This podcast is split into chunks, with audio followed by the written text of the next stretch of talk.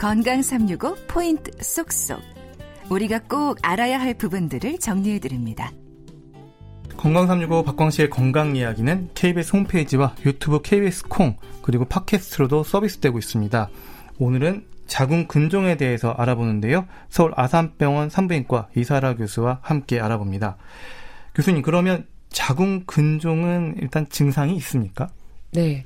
어, 증상이 있는 경우도 있고 또 없는 경우들도 있습니다. 그래서 어떤 분들은 전혀 증상이 없이 음, 이따가 검진해서 그냥 발견이 되는 경우도 네, 있고 네. 전혀 증상이 없이 있다가 너무 커져서 근종이 너무 커져서 이제 똥배가 나오는 줄 알고 네. 이렇게 이렇게 하시다가 보면은 자꾸 자꾸 배가 불러오고 음. 그래서 병원에 오시는 분들이 있습니다. 그래서 이렇게 증상이 전혀 없다가 발견되시는 분들도 있고 음. 증상이 있는 경우들은 가장 이제 흔한 것들은 생리랑 연관된 그런 네. 증상들입니다. 그래서 생리량이 많거나 아니면 생리가 너무 자주 된다든지 음. 아니면 어 생리를 양이 많기 때문에 이제 빈혈이 또 생길 수가 있고요. 또 생리통이 생기고 네. 네. 이런 증상들이 이제 흔한 증상이 되겠습니다. 음, 그러면 그 무증상일 때 검진을 통해서 발견되는 경우도 어느 정도 되겠죠? 어, 예, 그럼요. 그래서 어 건강 검진이 그래도 이제 많이 홍보가 되고 어 어, 그 이제 주기적으로 받는 게 중요하다는 게 알려지면서 전혀 증상을 자각하지 못했었는데 혹이 발견됐다든지 아니면 아 알고 봤더니 이게 증상이었구나 이제 음. 혹이 발견되고 나서 돌이켜 생각해 보면 아 이래서 이랬구나라고 생각돼서 또 산부인과를 찾으시는 분들도 있습니다. 음, 그러면 이 자궁 근종은 어, 연령대별로 좀 언제 잘 생기고 그러니까 네. 좀 의학용어로는 유병률이라고 하죠. 그렇죠. 어느 정도 이렇게 네. 흔한지 좀 궁금한데요. 네. 사실 자궁근종은 가장 흔한 양성 질환 중의 하나로서 저희가 이제 보통 산부인과에서 무록이다 이렇게 얘기하는 것 중에 가장 많은 부분이 이런 자궁 근종입니다. 네. 그래서 말씀하신 것처럼 꽤 이제 연령별로 차이도 있고 전반적으로 뭐 작은 근종, 증상이 없는 근종, 뭐 큰 근종 이런 걸 다 합치게 되면은 약 60%까지도 잡힐 음. 정도로 굉장히 흔한 질환입니다. 음, 상당히 60%면 뭐 10명 중 6명 꼴인데 어 네. 그러면은 사실은 이 근종을 좀 어 이렇게 어느 정도 조기 검진하는 이런 개념들이 있습니까? 좀 미리 알면 좀 처치를 하거나 대비를 할 수 있다. 그래서 어 몇 세부터는 한 번쯤 어, 선별 검사 아니면 뭐 네. 뭐 초음파 검사를 할 필요가 있다. 이런 개념들이 있는지가 네. 좀 궁금해요. 일단은 근종만을 찾기 위해서 조기 검진을 한다라기보다는 근종을 찾는 거는 사실 그렇게 어렵지 않은 이제 골반 초음파를 네. 통해서 알게 되는데요. 시간도 많이 걸리지 않고 또 어떤 엑스레이나 이런 위험성도 없기 때문에 안전하게 할 수 있는 검사기 때문에 보통 1년에 한 번씩 검사를 하시는 걸 추천을 드리는데 음.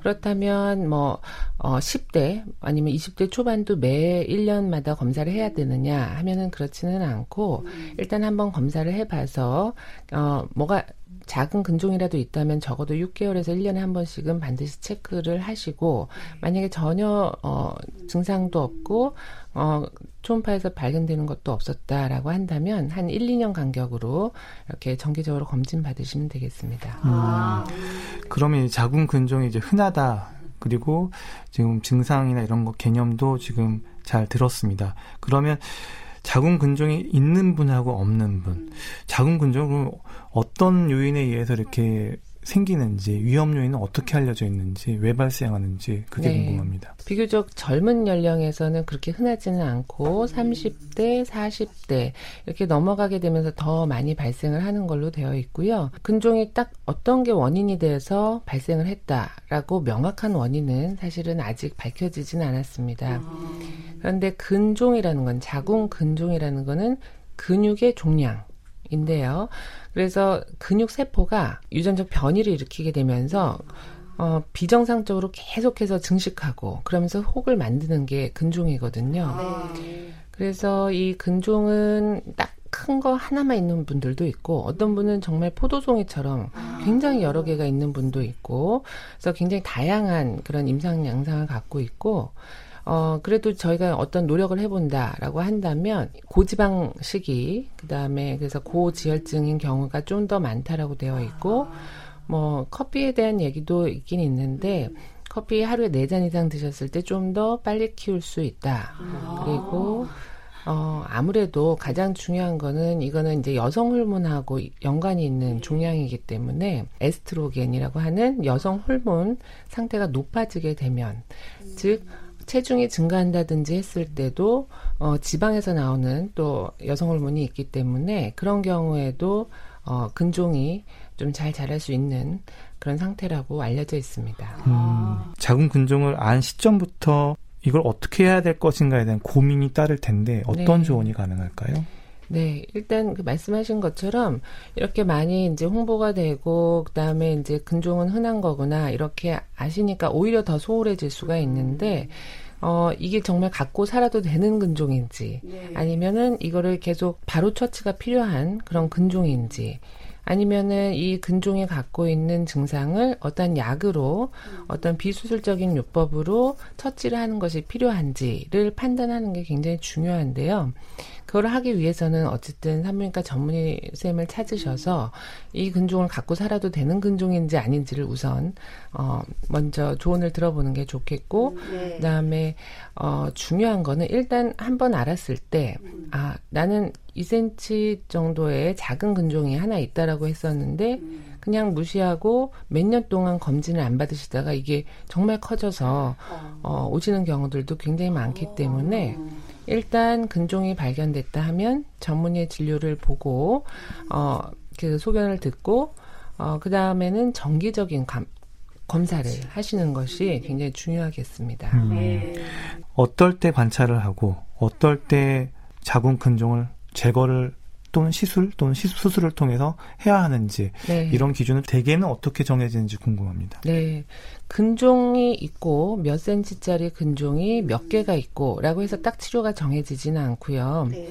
어, 환자분이 어떤 상태인지, 즉 앞으로 임신을 하실 건지 아니면 임신을 다 어, 이제 출산 계획이 앞으로 없으신 분인지 그리고 폐경이 가까워 왔는지 아니면 폐경이 되려면 한참 어, 시간이 필요한 어, 그런 경우인지 그리고 증상이 있는지 없는지 뭐 이런 것들을 이제 복합적으로 해서 결정을 하게 되는데요. 가장 중요한 거는 이제 임신과 아. 관련된 부분이죠. 그래서 만약에 어, 임신이랑 출산을 다 끝내고 더 이상 출- 임신 출산 계획이 없는 분한테 근종이 있다라고 하면은 저희가 약물 치료든 시술이든 어, 편안하게 할 수 있는 부분들이 많은데 앞으로 임신을 해야 되는 분이다라고 한다면 어 이거를 이제 특히 그 임신과 이제 그 착상 그 하- 굉장히 중요한 부분이 자궁 가장 안쪽에 있는 부분이에요.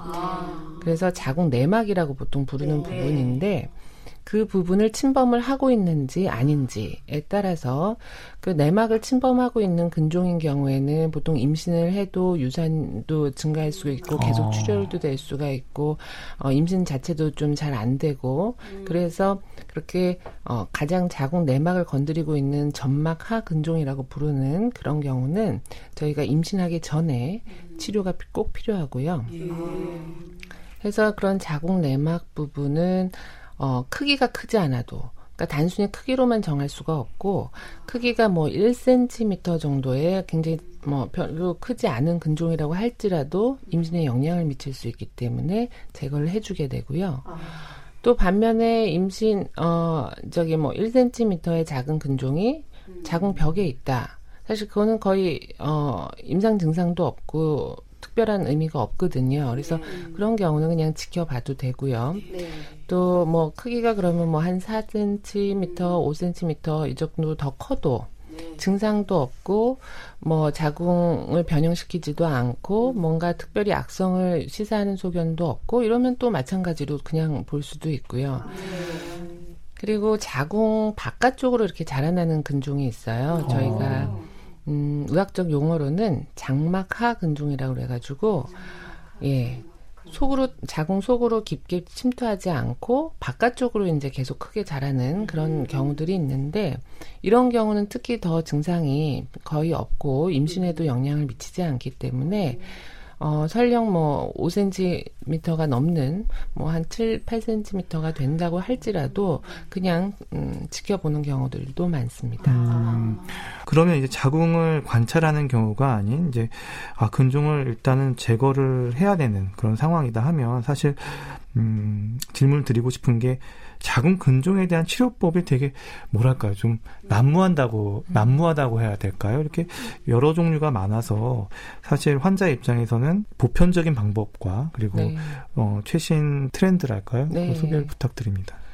그래서 이제 근종이 증상을 일단 유발을 한다. 그렇다면 증상이 어, 이제 약물로 치료가 되는 경우는 약물로 치료를 하지만 그렇지 않은 경우에는 이제 시술적인 방법으로 이제 넘어가게 되는데 그 시술에 이제 어, 많이 들어보셨겠지만 어, 하이프라는 방법도 있고 뭐 근종 용해술이라는 방법 그다음에 자궁 동맥 색전술이라고 해서 어떤 시술 이런 것들이 이제 들어보셨을 거예요. 네. 그러고 나면은 이제 수술적인 방법으로 이제 따로 분류가 또 되는 방법들이 있는데 이런 어, 아까 말씀드린 그런 시술 이런 거는 이것도 마찬가지로 가장 중요한 거는 이게 임신을 어, 계획하는 여성인지 음. 아닌지가 굉장히 중요하고요. 네.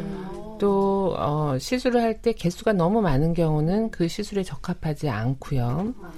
어, 그 또 악성 소견이 있는지 없는지. 근데 악성을 시사하는 소견이 있는지 없는지는 현재 나와 있는 뭐 초음파 아니면 MRI 뭐 물론 CT도 그렇지만은 어, 이런 검사에서 100% 감별이 되지는 않습니다. 아. 네. 그렇기 때문에 여러 가지 임상적인 거를 근거로 해서 어, 조금 악성도가 어, 의심이 된다고 할 때는 이런 시술을 안 하는 것이 맞고요. 네. 어, 임신을 계획하는 중이라면 특히 아까 중요한 자궁 내막 이런 부분을 손상하지 않도록 하기 위해서 어, 전 세계적인 가이드라인으로는 그 자궁동맥 색전술이라든지 어, 아니면 하이프라든지 이런 부분은 임신을 계획하는 여성에서는 굉장히 어, 신중해야 되고 권고하지는 않는 그런 상태가 됩니다. 네.